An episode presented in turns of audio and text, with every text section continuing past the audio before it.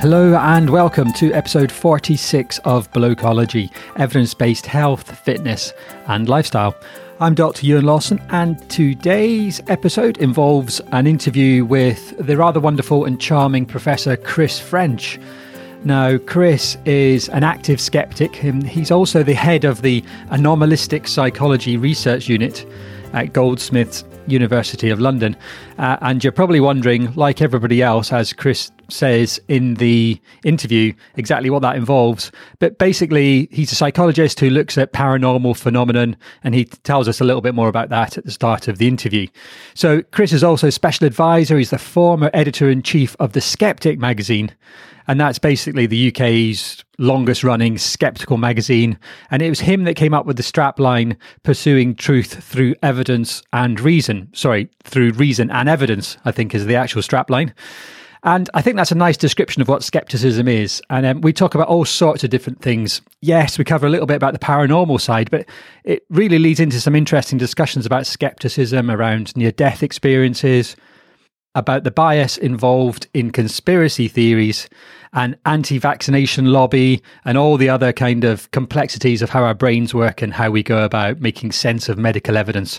So it gives us a bit of an opportunity to discuss the limits and the weaknesses of the scientific method, and um, how we can all help, how, how we can all come to sound, reasoned decisions in all areas of our life.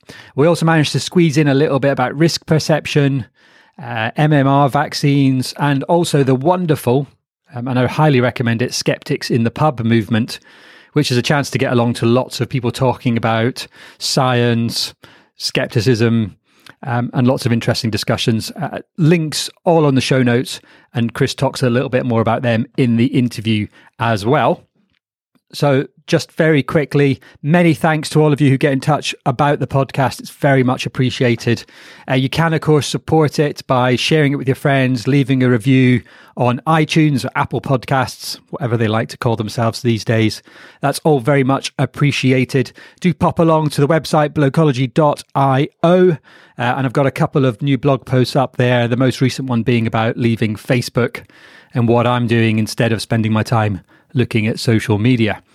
Um, so please do get in touch, uh, though I'm not so easy to get hold of on social media these days. Uh, I certainly respond to all my emails. Uh, blokeology at gmail will certainly get through to me. So back to the interview. And the first thing that we went through and I wanted to ask Chris about was just to tell us a little bit more about the work he does and the Anomalistic Psychology Research Unit.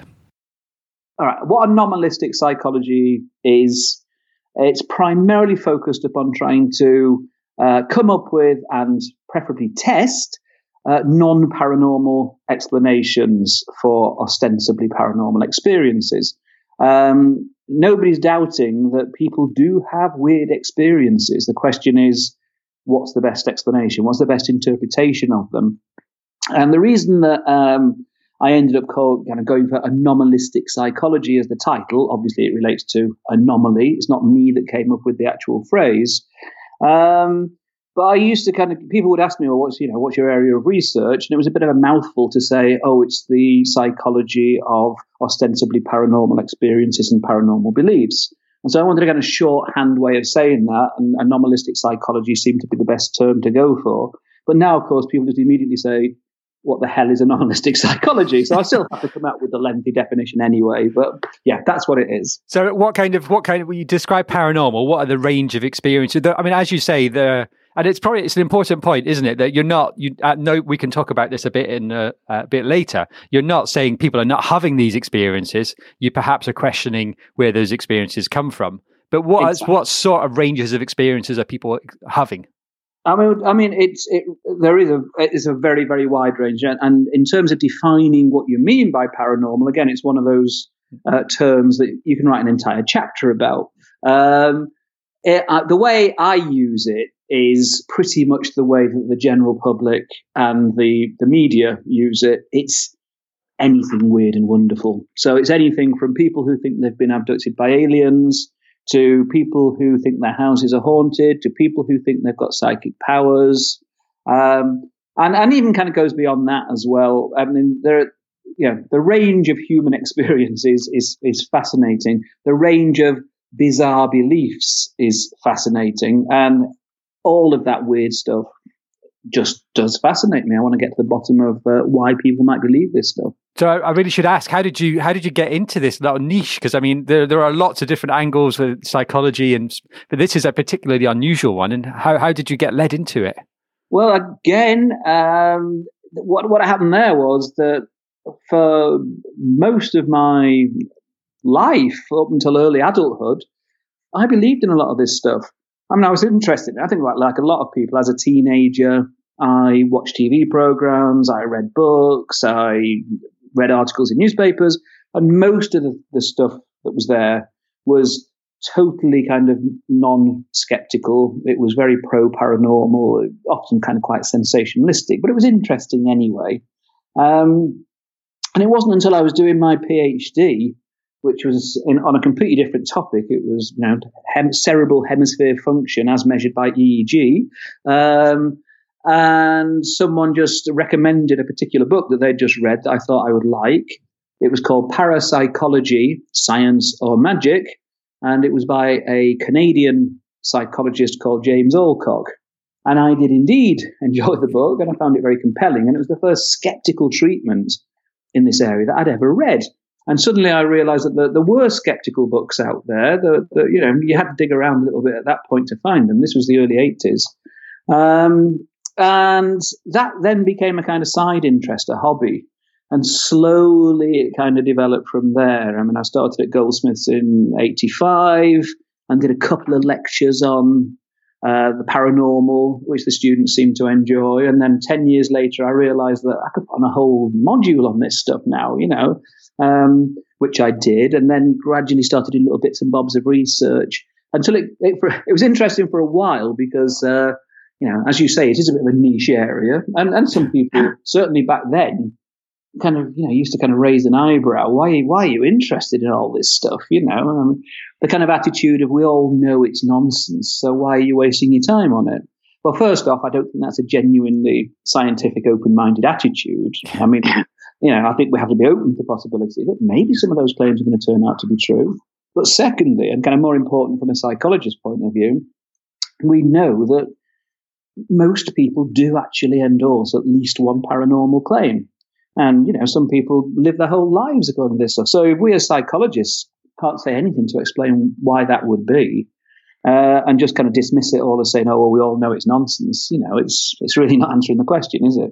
Um And so gradually, um, although uh, initially I felt that my kind of interest in this, in research in this area was tolerated rather than encouraged, uh, it just got to a point where I thought this is the stuff that really interests me. And actually, I think attitudes have changed. People now do realize that, um, yeah, these are important questions to ask. They can answer all kinds of questions about profound issues like the nature of consciousness. Um, or at least they can address them, if not answer them. I should maybe rein back a bit there. Um, and I mean, and more recently, again, I mean, you know, one of the areas we've got interested in is the whole psychology of belief in conspiracy theories, because a lot of the uh, processes, the psychological factors that are related to belief in the paranormal, also seem to be relevant on that topic. And of course, that has become very much a kind of uh, to the forefront of late, thanks to uh, a certain American president, amongst others. Um, and so, you know, th- there are important questions about, well, you know, what what for what makes people believe certain things, sometimes in the absence of any compelling evidence. Yeah, well, I definitely want to come back to the conspiracy theories um, aspect, because I noticed that you've been writing about that quite a bit recently. I, I mean, there's some, it's fascinating insight into it, into just the kind of the fallibility of the human brain in some ways, I suppose, that we all assume it's this perfect organ, that the way we think. And increasingly, as a, a doctor, a G P delving, I, I'm aware that the psychology is offering so much to highlight to us just how much we get conned by our own brains on a regular basis. But it sounds like a niche that could really address that. I saw that one of your early papers was about, um, he talks about the nature of consciousness, was about the um, uh, uh, near-death experiences, mm-hmm. yeah. and the kind of the the, the range of um, things that can happen to people, and some speculation on what might be going on. That's right. I mean, again, I mean, for people who have had a near-death experience, they're almost, they almost unanimously kind of take it at face value, if you like, is an incredibly profound experience. It's a life-changing experience, and, and nobody's disputing that. Mm. It, uh, to put it, you know, in its most basic terms, it's a question of, you know, does it really provide evidence that consciousness can become separated from the physical brain? Does it maybe even provide a glimpse of an afterlife? Or is it a very, very rich and vivid hallucinatory experience? And personally, I think the evidence stacks up on the side of the, of the latter hypothesis. You know, I wouldn't say that we know for certain that that's the case, but there are plausible explanations, non-paranormal explanations for each of the different components that seem to occur. Um, and also, you know, we do stand a chance then of actually kind of investigating the whole thing scientifically. And one of, one of the most kind of interesting aspects of near-death experiences, of course, is the out-of-body experience. And that was a topic which for a long time some psychologists showed an interest in, but it was very much a kind of fringe topic. Whereas in recent years, thanks to advances, some of them based on technology, some of them just kind of theoretical advances, it's people recognize that actually those kinds of weird experiences where the body image is distorted are really telling something really, really interesting about the, na- the fundamental nature of consciousness. Yeah. So a lot of this is all tied in, and I'm interested in your own views, but a lot of tie- is tied in with skepticism, and that's something that I wanted to ask you about, because skepticism is something that perhaps maybe didn't exist in the same way, and it's almost been a, a, a, back in the eighties, but it's been a kind of an offshoot of the evidence-based, certainly from my perspective, it's gone along with that evidence-based medicine movement, and a kind of, which was very much through the, was quite, you know, was just appearing in the nineteen nineties perhaps, a little bit earlier, but was achieve, hitting the mainstream in the nineteen nineties. And evidence-based medicine's now at the point where, you know, you you look like a complete fool if you would suggest you practiced medicine in any, any other way other than an evidence-based way. But skepticism, yeah. I wondered how you kind of, in terms of the psychological side and the research side, how, how you defined it. How do how do, how do you sort of consider? You obviously, I'm I'm don't put words in your mouth, but you consider yourself a skeptic. But what does that mean to you? Well, again, well, I mean, again, very good question. Um, I mean, I, as I said, I discovered the joys of skepticism kind of in the early eighties, really. Um, and if you look back, okay, I suppose the modern history of skepticism goes back a little bit further than that, arguably to the kind of nineteen seventies. Uh, there was a group in America that was formed called, the, the acronym was C S I C O P, C S I C O P, uh, the Committee for the Scientific Investigation of Claims of the Paranormal. And this was founded by a guy called Paul Kurtz. And amongst the founding members were, uh, there's a, a guy called James Randi, who um, I think if if skeptics were allowed to have a patron saint, it would probably be him. But of course, yeah. He's the patron saint. Um, he's a kind of, um, he started off life as a conjurer, but became kind of an arch debunker of paranormal claims. Uh, other... Yeah, Martin Gardner, um, various other people were involved. James Alcock, the guy I mentioned earlier, whose book I read, Ray Hyman, a lot of other interesting people. Um, and they they kind of founded also a publication called Skeptical Inquirer. Um, not long after that, around about the eighties, the, the kind of U K version of that started. And I subscribed from quite an early. I just, just this was just the point when I was discovering all this stuff. Um, And really, I mean, what skepticism for me is all about is it's really very simple. It's just kind of saying, well, show me the evidence.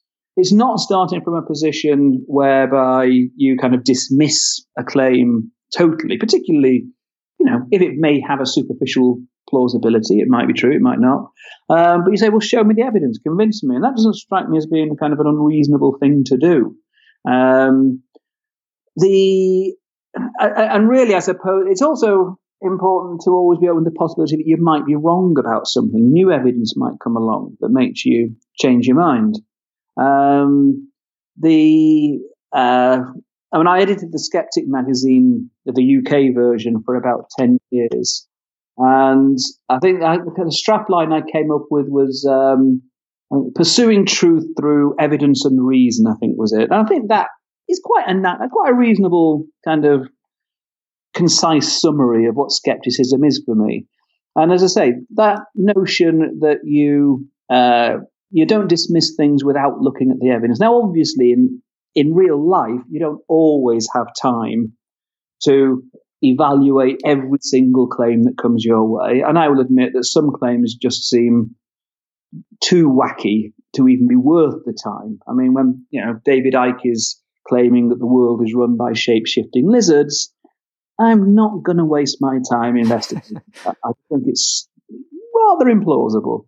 Um, but there are other claims which may or may not be true, and until we investigate them properly, we don't know.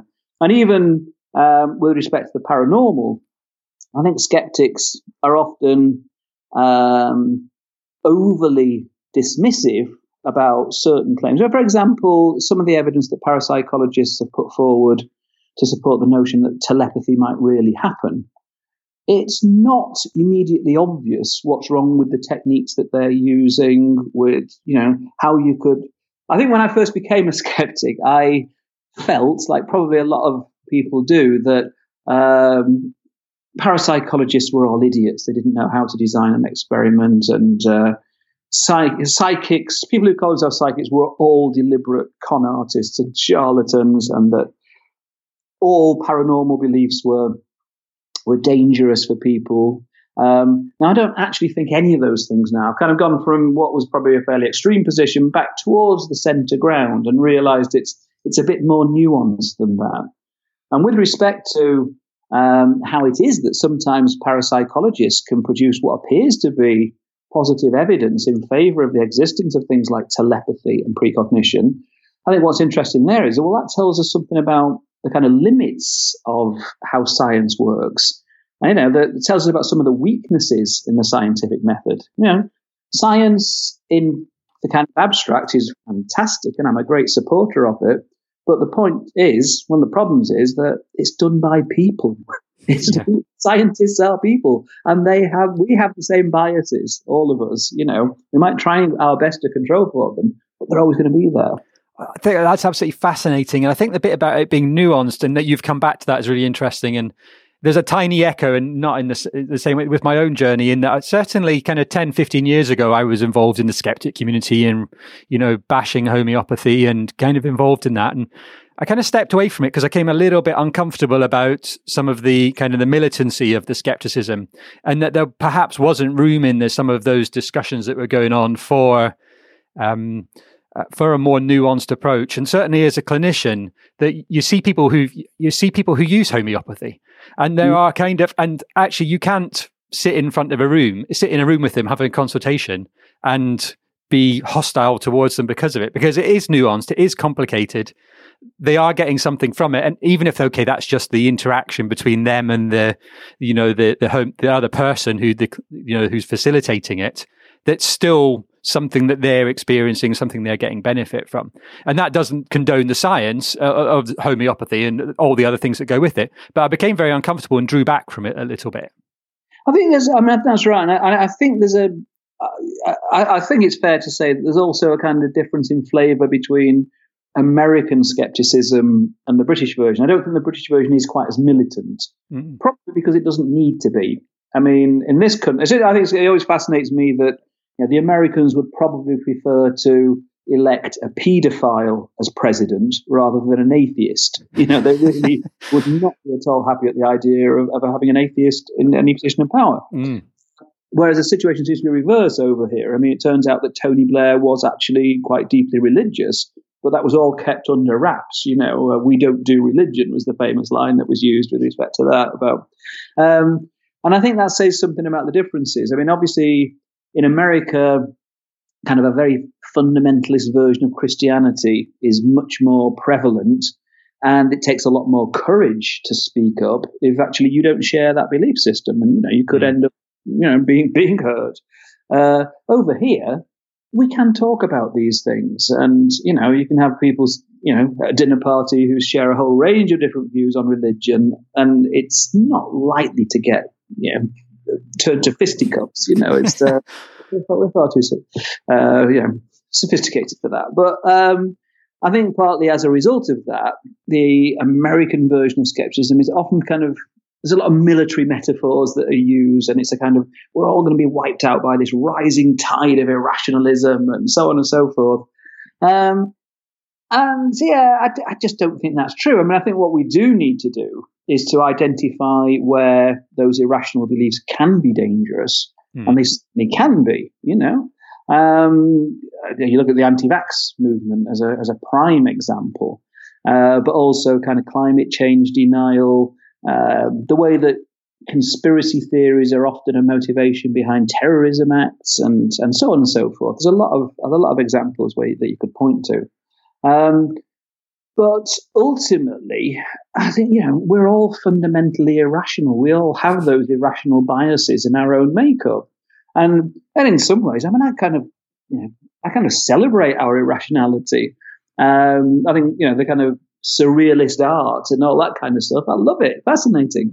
But I think if you have to make important decisions that are going to affect your own life or other people's lives, it's probably always best to try and be as rational and unemotional as you can be in trying to do, to evaluate the evidence. Yeah, yeah. Oh, and absolutely. I'm a big, you know, and I've, I've never moved away from that evidence-based kind of approach. I think that's the way to go. But it's, I've realized that trying to interpret it, particularly for individuals, is, can be a lot more challenging than you mentioned there.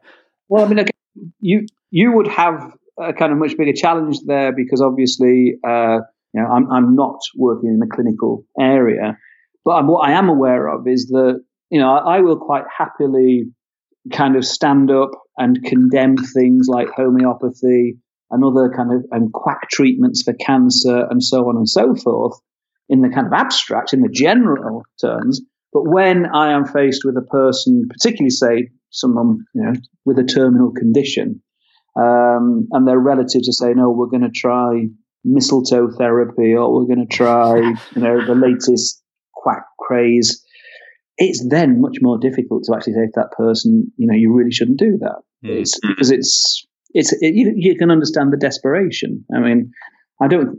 I'm pretty sure I wouldn't go down that road, but I can understand people who do. Yeah, it's know? definitely a challenge, and I, and I think it gets evidence-based medicine gets more complicated as well because it's often based on the, the scientific method. Often relies on numbers and you know statistical analysis or other things, particularly for the sort of that positivistic kind of approach, at least anyway, and. Th- th- that doesn't always translate well to individuals either. And it's impossible to know whether, you know, even like aspirin for secondary prevention of, you know, after a heart attack, you can never know whether you're the individual who's going to be stopped from yeah. having a future heart attack or a stroke, or whether you're the individual who has the um, uh, fatal hemorrhage, gastrointestinal yeah. hemorrhage. And yeah. so there are always those sort of weaknesses of interpretation of evidence. And I think that's kind of an ongoing challenge for, and, you know, well, I mean, thank goodness it means we'll have doctors for a wee bit longer. So I won't be out of a job just yet, and it won't be done by Google, but it does. I think sometimes skepticism doesn't always, doesn't always engage on the individual level. At least some of the discussions I remember having ten or fifteen years ago, they weren't coping with that individual level as well. Yeah. Well, as I say, I think, I mean, I think, I mean, skepticism is a, Is, is is a kind of broad church, if you're allowed to say that, you know, um, and that you've you've got at the one extreme, you do have those kind of kind of quite aggressive skeptics, uh, and then you've got a whole continuum. I mean, I you know I will sometimes find that I feel I've got more in common with the kind of moderates on the other side of the debate on something like say parapsychology than the really extreme people are supposedly on the same side as me. But, you know, I think there are, there is room for all of those different viewpoints is what makes life interesting, you know. I mean, I, and I can I can respect people without having to agree one hundred percent with every single thing that they say. Mm. And sometimes, even with the kind of more extreme views on my side of the debate, it's not so much what's being said, it's how it's being said and why it's being said that I've got an issue with. Um, I think it's much better to take an approach where you actually say, well, you know, okay, I can to, to the person you disagree with, I can see why you might think that, but have you thought that maybe this might be the explanation? You know, just it's trying to figure out where they're coming from. Um, yeah. Rather than kind of, you know, making people feel stupid and, you know, dismissing their ideas. I think sometimes it's appropriate to to kind of take that more. I mean, you know, I've no time at all for um, people I know are deliberate con artists who are exploiting vulnerable people, you know, they deserve to be treated aggressively as far as I'm concerned. Um, but if you're dealing with the kind of just the ordinary person who's who's maybe trying some form of alternative medicine because they've read in some magazine that it's it's good for you, you know, uh, they're, they're not they're not stupid. They're just yeah. trying to live their lives and get the most out of them like the rest of us. Yeah, exactly. And they're often in pain, or just there's lots of other things going on. So yeah. I and I think it's nice to have to have those conversations. That's, if we start getting all, you know, polarization is perhaps one of the, um, the mo- most prevalent modern important problems we have in terms of people being polarized in their views, and we won't even go down the Brexit route today, but uh, kind of there are there are people are just that is a problem I think that uh, we're experiencing. What so let, one thing I should ask about is you mentioned about biases there, and I should ask about the conspiracy theory stuff and whether it's nine eleven or, you know, and I think you had an article in The Guardian a few years ago at the at the anniversary of the J F K um, assassination. What are the kind of biases that people have that lead them to kind of be attracted or move towards conspiracy theories? Well, I mean, there are there are a lot. Um, I mean, just to mention a few of them. Um, I mean, with uh, there's the kind of what, what's called a proportionality bias, and that basically refers to the fact that we we tend to have we have a tendency to think that big effects must have big causes. So the idea that a lone gunman was responsible for the assassination of J F K, no, that's not a big enough. That's not a big enough um, cause. So it must be a much bigger conspiracy. Or the idea that a a tipsy driver was responsible for the death of Diana, no, there must be something more behind it. Uh, and, and you know, as I say, the research on this doesn't just come from belief in conspiracy type studies, but from um, a range of other areas. I mean, one of my one of my favourite studies uh, was about an outbreak of some kind of disease in a zoo, um, and you give people various scenarios and ask them kind of to rate the kind of, you know, how plausible they see them. And it turns out that people are much more likely to think that if it's a big outbreak, a big epidemic, you know, within, uh, a big outbreak there, then it was probably a big animal like a bear that caused. Whereas if it's kind of more contained, that might be a bunny rabbit, you know what I mean? And it's, uh, it's, it's, it's so that's one example. Um, another kind of bias that comes into play is something called um, intentionality bias, or sometimes it's called agenticity. And this is the idea that, and again, we all share these biases, the idea that whenever something happens, it happens because someone or something made it happen. And we... I mean, children have this kind of bias quite explicitly. As you get older, generally, it's, it's something that you kind of, you might initially think in that way, but you very quickly, unconsciously almost, close that down and actually acknowledge that, you know, maybe the tapping on the window in the night is the wind blowing something against your window rather than a burglar and so on. But, you know, but you can see it's still there. We've still got it underneath. In evolutionary terms, it makes sense. It makes sense to assume. Now, I mean, our brains have evolved to keep us alive, not to help us, uh, you know, ascertain the truth with a capital T about the way the universe is. And in that kind of evolutionary perspective, you can see that it's probably best to always assume there's a potential threat there, because if you're wrong, you've not lost very much by that error. But, you know, if you assume there isn't one there and there is, well, you lose an awful lot. So our brains tend to make the mistake of making kind of links that maybe aren't really there, seeing patterns, which makes us, you know, very successful as a species. But also we, we overplay it. We see patterns in randomness. We make cause and effect relationships that aren't actually really there. Uh, and that's, you know, obviously at the heart of a lot of conspiracy theories. Um, and I mean, another one that people have looked at is, is just the kind of projection bias. If you give people a series of scenarios, basically saying, you know, if you were in this situation, would you engage in a conspiracy? And people who say, well, yeah, I probably would, they're the ones who are more likely to believe in conspiracy, which again makes sense, because if you assume that, um, well, if I'd do it, most people would do it, therefore it's probably being done. Whereas you're the kind of person who says, oh my God, no, I'd never do that. You assume everybody else is like you, and therefore the conspiracy probably isn't happening. So I say there's lots of um, really interesting biases. Uh, I think they come together uh, in con- believing conspiracies. And what you find is that people kind of resort to all kinds of magical thinking, that tendency that we've got, which for me would cover belief in you know, implausible conspiracies, um, paranormal beliefs. I mean, for me as an atheist, religious beliefs, but all those kind of things tend to increase in situations where people feel that things are out of their control. And so maybe, you know, maybe one of the benefits of it is to at least give people an illusory sense of control, which might be, might help them to cope with going through whatever they're going through. Yeah. On the, on the periphery, people who feel marginalized who are much more likely to endorse conspiracy theories. Yeah, I think, um, gosh, out of all the ologies, like looking at blokeology, I think psychology is my favorite, is in, it's increasingly becoming my favorite. And the kind of biases and the, fallac- uh, the fallacies that exist out there that we all, and I, I, I, we were laughing about them there, but of course we have to laugh and know that we're exactly the same. We just, we do them all as well. And, but yep. actually I, I like to think that knowing about them maybe increases my chances of kind of, you know, making rational decisions in a good kind of, in a good skeptic way, making rational decisions which take into account my terrible biases and, and the fallacies out there. Well, I think that's right. I mean, I think, you know, this is why I'm a fan of, of science and the scientific method, because at least it acknowledges, or at least at its best it does, that we are prone to these biases. And that's why we need things like double-blind clinical trials.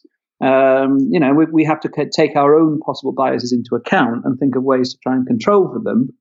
Um, and, and proceed that way. But of course, they're still there. You know, I mean, if we're trying to evaluate um, some complex set of results from a wide range of studies, if I start off already as someone who doesn't believe in the claimed effect, and you start off as someone who does, we're likely to look at exactly the same data set and come to different conclusions. You know, it's quite plausible that would happen. But as you say, the only chance we've got is to try our best. Just try and be as honest as you can be and look at the result. I mean, when we, I mean, some, one of the things that we do sometimes, we do actually test paranormal claims. Um, and when we do that, we do it in collaboration with the person that we're testing.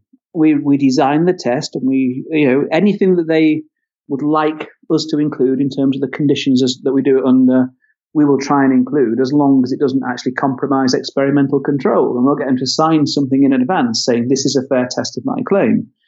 And then when they've done the test and, and they've failed the test, then they will actually decide it wasn't a fair test after all. But it's only at that point that they'll actually make that decision. So, yeah. Yeah. And do you find that's the case, that when you when you test people who have these strongly held beliefs, even presented with objective evidence, how many times do they, would their, I mean, your view obviously shifted many years ago when you kind of, you started looking in more detail and read a skeptical sort of text. Do you, how do you find that experience is when you do te- those tests on people? Do they, do they tend to, uh, you know, explain it away? Yeah. Okay. Yeah, short answer is yes. I mean, um, almost always, always in the tests that we've done, Um, and as I say, we do go to great lengths. We get people to sign something in advance, and then they do the test. And it's we, we tested one uh, medium who her, her reaction was really refreshing, because we we we, we ran the test, we showed we we analysed it, we showed her the results, and basically she said, "Well, you know, I quote, I'm gobsmacked. I should have been able to pass that test." And we thought, wow, that's, that's amazing. That never happened, you know. But within two days, she decided, no, actually, there was no way she could have passed that test. It was, uh, you know. And I said, I get it. I can understand where that's coming from. If you are so convinced, I mean, this is someone, for a start, who made her living by doing psychic readings. Um, and so she was clearly convinced. You know, the, the only options for her were either that um, she really does have psychic powers and she's providing a valuable service to these people who give her money to do readings, or she's waste, you know, wasting their time, and you know she doesn't have it, and you know it's not actually a fraud because she genuinely believed it, but you know, she should kind of stop doing it. And yeah. so yeah, she just convinced herself that yeah, she still has the powers. I mean, yeah, things like that. It's so tightly bound up in their identity. It would be an enormous sort of psychological blow to to, to let go, wouldn't it? Exactly. I mean, and the people that you might be able to influence are the kind of not the ones at the extreme, and that goes for both extremes. Uh, it's the ones who are in the middle, people who might actually um, have seen something, read something that suggests that, you know, maybe there is something in this idea. And if you can point out to them, well, actually, no, you know, if you look at the evidence and point them in this direction, then, you know, they might say, oh, right, fine, you know, but they've not got that massive investment, as you point out. It's not part of their self-concept, their self-image, so they can change their minds. You do get situations. I mean, even in my case, you know, I was I was very much a believer, but and I, I wasn't kind of obsessed with the paranormal. You know, I read books, I kind of watched T V programs, uh, but it wasn't particularly a central part of my life. Um, you do occasionally get situations where people who are kind of have much more extreme views do an about turn, but it's extremely rare. It's extremely rare. Yeah, you don't you you don't hear it at all, do you? And particularly thinking of religion, you you it's quite relatively rare as well to come across people that go through that sort of transformation and have a sudden have a sometimes over years people drift away from, you know, you hear about that. And I always think it's quite interesting that they talk about loss of religion. I saw I saw Melvin Bragg, an article about Melvin Bragg the other day that was talking about how you, how if you don't it's always it's always portrayed as a loss. There's an upside and a downside to most of these things. I mean, obviously, what you're losing if you lose in your religion is uh, certainly kind of your belief in life after death probably goes with it. And for most people, that's something they would probably like to be true, even if, you know, in their heart of hearts, they know it isn't. Um, and I mean, the other side, of course, is the kind of uh, community, particularly if it was a central part of your life. Um, I mean, I run I run Greenwich Skeptics in the Pub, and so it's a great opportunity to get kind of interesting people to come along. Uh, we had, we've had a couple recently who were people you'd have been very interested in. You may already be familiar with them. Um, people who were kind of, uh, one was a naturopath, Britt Hermes. I don't know if you've heard of Britt, but she's a very impressive young woman. Um, she was making a very successful living as a naturopath. And then she was one of these people where she suddenly kind of realized for various reasons that it was not true. It was all nonsense. And so she became an outspoken critic of naturopathy. Um, the other one is a was someone who was a very successful wellness guru in the kind of nutritional field, uh, Pixie Turner. Um, and uh, you know, Pixie had a very similar kind of experience in some ways. And it was... I think in her case, it was possibly more of a gradual process. Um, but she did feel she was living a lie. She she had a kind of very successful blog, and she was telling all of her, I think probably about one hundred thousand followers, about how fantastic she felt because she had cut out all of these things out of her diet. And, you know, and in actual fact, she was feeling terrible. And her social life had been affected because... You know, first of all, she cut out sugar, then she cut out something else, then she cut out something else, until it got to a point where there was a very limited range of foods that she could actually feel comfortable eating, which meant that she couldn't socialise. She'd never go out for a meal with anyone or go for a drink or anything like this. And, and her life was miserable despite having to put on this act. Mm-hmm. And, and she felt, obviously, she felt, I think, kind of liberated once she'd been able to kind of come out as, as not believing any of that stuff anymore. But of course... that left all the people that were the most important people in her life behind because they now didn't follow this. Sorry, some of them might have done, but most of them, you know, she was rejected by her former community. So, uh, um, yeah, I've got huge admiration for people who can do that, but it's asking a lot of them. Yeah. Um, yeah, there was, we've, we covered, actually, it was a few episodes ago that we did talk about orthorexia. I had a um, dietitian on and we're chatting about that, which is very much that kind of pattern of behavior. And both of these two, Britt Hermes and Pixie, both said, yes, they, that, that's exactly what, what they suffered from, orthorexia, which is not kind of a, a recognized condition yet, is it? But it sounds as if it ought to be by the sound of it. Yeah, you're absolutely right. It hasn't been formally kind of, it hasn't fallen into the international classification, I C D diagnoses or the like just yet. It looks fairly compelling though, and there's certainly an international yeah. working group on it. And a big crossover with obsessive compulsive disorder, as perhaps more so even than um, eating disorders like anorexia. Um, but yeah, they you're, they're a very, they sound, they're, they're certainly, are, they're kind of sound like very typical cases of orthorexia. It's interesting they said that. I think, I mean, I think it is, I mean, again, and, and this, I think, kind of fits a lot of other myths that you'll be very familiar with. The kind of, um, the whole kind of notion of anything that's natural is good. You know, nothing that's natural can harm you, which is obviously nonsense when you stop and think about it for a few seconds. And that uh, any kind of, you know, I mean, I, I don't, correct me if I'm wrong. I do not claim to be an expert on nutrition, but I kind of get the impression that beyond the general idea that we should all eat more fruit and veg and less fatty foods and, you know, certainly less uh, alcohol, um, that, you know, there's, there's a lot of the kind of very precise claims that people come up with about superfoods and uh, obviously isn't really based on good science, is, is my impression. Would you go along with that? Do you know more about this than me? Oh, we've, and we've we've talked about it a little bit, and yeah, I think it's very hard to pick out the bones of it. There, interestingly, I've had some conversations um, in, not just a little while ago about um, how sometimes the scientific method, as it's exactly designed for like randomized controlled trials and placebo double-blind controlled trials and things like that for medications, is actually a really poor fit in terms of good science for nutrition. And right. It's a little bit, so you need a kind of a slightly more nuanced approach with observational evidence. And once you start digging into that, it's very, you know, it's all about associations, and it's extraordinarily difficult to pick out.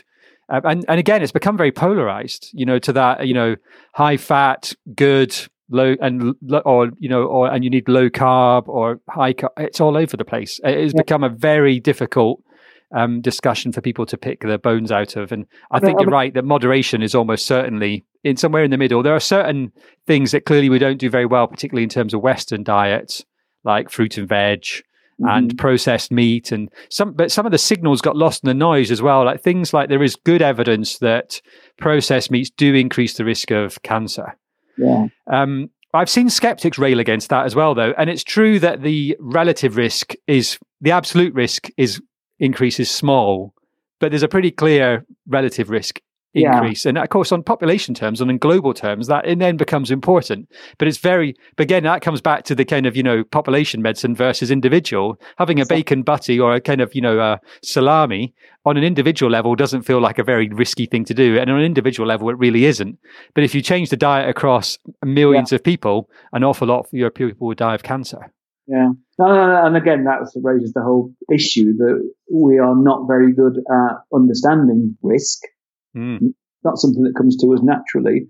And the media then play that awful game of sensationalizing, you know, that, uh, you know, if, if, if something's increased a risk factor by ten, if it was an incredibly low risk to begin with, it's not that important in the scheme of things at the individual level, as you're saying, you know. Yeah. Uh, so, but yeah. You know, it's it's very difficult to kind of um, get. I mean, the, the whole kind of problem, you know, talking about the different biases that underlie paranormal belief and conspiracy beliefs earlier.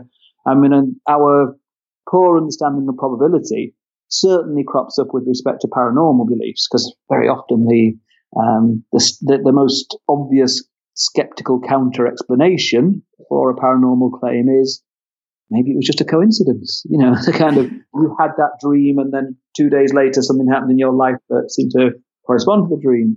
Well, yeah, you know, there are over seven billion of us on the planet. And if we all remember one dream every night, that's a huge number of opportunities for such a match to take place. And what would be really spooky is if it never took place. That would take some explaining. You know, the fact that it does is exactly what we'd expect. We're not surprised when people win the national lottery. Chances of winning it, one in forty-five million. I mean, the, the jackpot I'm talking about, mm. um, one in forty-five million. But we're not surprised because we know a lot of people play it, and so it's going to happen. Um, but yes, we we're not very good with probabilities and numbers. None of us are. You know, it's not something that uh, that comes very uh, very easily to us, and therefore often we're very impressed when we experience something that somebody else may say it was just a coincidence, but we're pretty convinced it wasn't. There's something else going on there. Yeah, we do. We suffer terrible sort of temporal bias in that regard. And you see that all the time in clinical practice that, you know, and vaccines are, we talk about anti-vaxxers, but vaccines are a good example. Oh, you yeah. have your flu vaccine and then you come down with a cold in two or three days' time. Yeah. You, it's a pretty nailed on certainty that most people will go, well, that was my vaccine that done that. Yeah. That, that's what happened there. And of course, you know, you, you know, even children have like, you know, the average is six or seven or something like that, upper respiratory tract infections every season, every yeah. year, whatever it is. And so It, it would be astonishing if you didn't pick up, you know, a large percentage of people didn't pick up a cold in the week following a flu vaccine or whatever it is. But we, um, but again, it's a, it's an extraordinarily useful human quality that's done served us well in evolutionary terms for, you know, tens of thousands of years. Yes, particularly if it's something that it, you know, it like I mean, obviously, you know, you, you eat that berry, you get sick. Yeah. Even from that berry that made you sick, it's still safer just to avoid that berry. You know, eat, it's, eat other berries. You know, but I mean, the, the kind of underlying logic there. I mean, as it applies to the kind of M M R vaccine, you know, the underlying logic. Because you, you talked about this earlier, that certainly back in the day when Wakefield was first making his claims, the media, although they now kind of universally condemn him as if they were totally innocent, their coverage was was terrible in that respect. You'd have on the one hand the kind of dry epidemiological data, and on the other hand, a crying mother. You know? And clearly the crying mother is going to have the emotional impact that the dry statistics will never have. Um, and the underlying logic of the, of the kind of argument was would almost, take to an extreme, be that, you know, nobody who had the M M R, no no kid who have ever had the M M R vaccine should ever develop autism. Well, clearly some of them will. You know, even if there's no link whatsoever, some of them will. You'll you'll have those cases. But then that, you know, that one mother crying, you know, that's what carries the emotional punch, and that's what lead, led to, to so many people deciding. I'm not. The other thing, of course, being that we have a bias towards. We feel less guilty about not taking an action, which might then lead to negative consequences, than actually taking an action that might potentially lead to negative consequences. So, you know, if we actually take our child for a vaccination and then something terrible happens, that would feel worse to us than not taking them, because, you know, we think we're protecting them. And so, yeah, it's, guess, it's one. Of the, I guess it's a manifestation of that omission bias, isn't it? That, exactly. That goes on there. And the interesting thing is that whole M M R thing. And I, I was kind of blogging at that time when the M M R was still it was a very live issue. Where I was at a I was at a training event on Saturday, and we were talking about how to recognise measles again, because it's it's still, yeah. You know, we're still in a situation where people are not keen to the, the vaccination rates for um, measles and M M R are still nowhere near high enough to damp down the the um uh, to get to the point at which we've got herd immunity, um, yeah. And so we're still seeing a lot of cases bubbling up, and and in astonishing numbers in some parts of Europe as well. And uh, in fact, a lot of the a lot of the measles we're seeing is getting imported back in. It's, you know, people that are traveling to France or um, certain parts of Eastern Europe in particular, and then children are coming back with measles. No, I mean, and again, you know, I mean, that's one of the kind of prime examples of a situation where what has effectively become a conspiracy, massive conspiracy theory, that, you know, big pharma deliberately um, taking this approach and that it's damaging people, um, does have these very real, very negative consequences. Mm. Absolutely. Well, I think one of the wonderful things you do is obviously the Greenwich Skeptics in the Pub is a, obviously a great chance to go down and talk to people about all these things. And I'm not sure if we've got a local event here, up here in Cumbria. Actually, there might be one in Lancaster, but I'm thinking I should make an effort to get along. I think you should start one, Ewan. I, you should found one. You'd be surprised at how how easy it is. I mean, yeah. I would. I mean, I you know, I've been involved in this kind of the world of skepticism for a very long time, so I've got, I know a lot of people, but it's very few people, you know, actually kind of turn you down if you invite them to come and do a talk. And again, typically with Skeptics in the Pub, we don't pay our speakers; we cover expenses. You know, take them for a meal, make sure they have a lot to drink if they want a lot to drink. Um, but, you know, we can't afford to pay massive fees, or, or any fees for that matter. But people are still willing to come and, and do the talks, and they have a good time and we have a good time. And what I particularly like is it's very much um, a kind of grassroots thing, as I said earlier. I mean, at, at one talk, I actually asked how many people in the audience either were students at university or worked at a university. And it was only about ten percent, which I thought was brilliant. You know, ninety percent of the audience were just people um, down your street who thought, oh, that was interesting, I'll go along and listen, you know. Yeah, because that's nice, because there is a real danger working in, univers- in a university myself that you just, you live in this little bubble, uh, yeah. academic, and you start to, and I, I you worry about that, because that's obviously an odd bias in itself, isn't it, that you're never outside of it. Um, yeah. I, yeah, I'm feeling quite inspired. I'm going to, I will check it out, Chris, because I think I, I do, I, it's just chatting to you has reminded me how much I value these things and that kind of skeptical approach. And it doesn't have to be, I think I, after a little bit, after moving away a little bit and just rebalancing, I feel I can go back again. Yeah, well, as I say, I think that the, um, I think, I'll, again, as I say, it's a very broad church, but I think a lot of the most influential skeptics up and down the country are probably more your kind of skeptic rather than the kind of aggressive, we know best type. Um, I don't know if you ever go to the Q E D conference up in Manchester. No, I uh, haven't. They're not having one this year, but it's the first year for a long time they haven't. And that is a fantastic uh, conference. And, and very much the org, the guys who organise that, I know them all very well, and you know they their their kind of kind of scepticism is, I think, the sort that you would approve of, you know. Um, and there's a lot of humour. There's an amazing, you know, there, there, there is an awful lot of humour to be had, and not, you know, the kind of superior sneering, ridiculing. I mean, sometimes that's that's that's needed, that's that's merited. Um, But, you know, there, there is just a, a generally kind of feel-good um, atmosphere there. I mean, I know we said we wouldn't talk about Brexit, but I mean, I was on the march on uh, Saturday. And again, it's that same kind of feeling that these are nice, reasonable people that I'm with, you know. And again, you feel part of the community, as we were talking about earlier. Well, well, well done for going down. I, say I had a, a pre-booked event in Manchester myself, my training event, so couldn't have made it. But, um, gosh, I certainly... Uh, Uh, it, it looked an impressive occasion. It was. It was brilliant. Fantastic. uh, and one of the things I would say about the skeptics is it's, it isn't it isn't just about kind of debunking either. Is you've got lots of your list of speakers coming up at um, skeptics in the Greenwich. Uh, mm-hmm. Greenwich Skeptics in the Pub. It's just really interesting science and lots of different little niches. It just looks really fascinating. Well, I think that's another thing to say that the uh, the kind of remit has has developed. Because when I got into the whole thing all those years ago, it was very much focused on paranormal claims, and that was pretty much it. Whereas, as you can see from looking at the list of speakers that we've got coming up and the ones we've had in the past, it really, I just use it as an excuse to get interesting people coming along talking about interesting things. Nice if there's a bit of a skeptical bent to it, but there doesn't have to be. Um, and also, even with, you know, within the skepticism, the, the kind of, you know, the, I mean, like the topic of fake news, for example, is obviously, you know, really, really important at the moment. Um, and so so it's gone into politics. I think people are now far more willing to talk about religious claims than they once were. I mean, I mean, the very first column I ever wrote for the Guardian Science pages was at a point where even though skeptics in the pub, it used to be just one branch in, in London.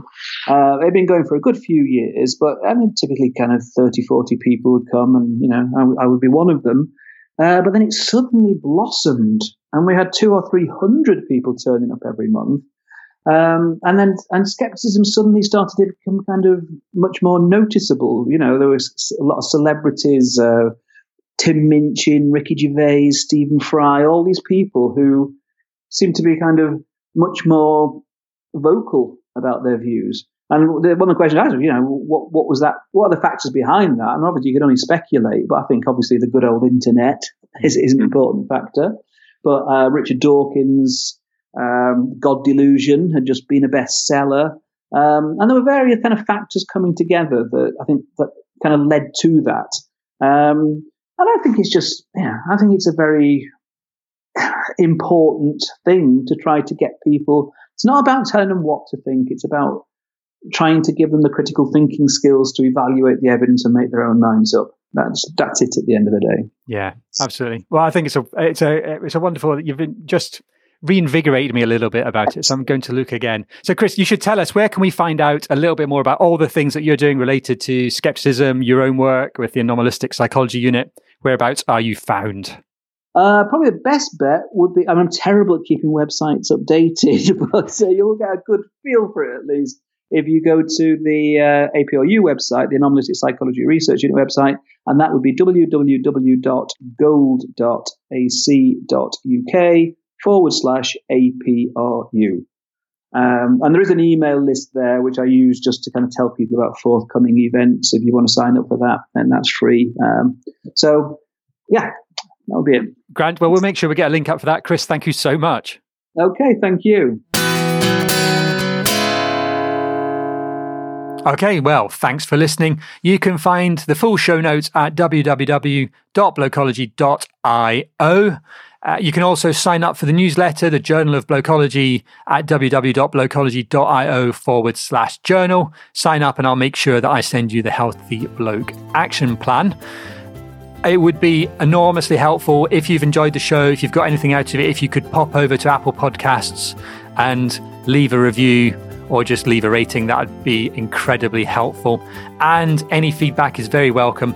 And so you can leave comments, send email, or make contact via Twitter, Facebook, and the usual social media channels, all of which can be found at blokeology dot io. Thanks again.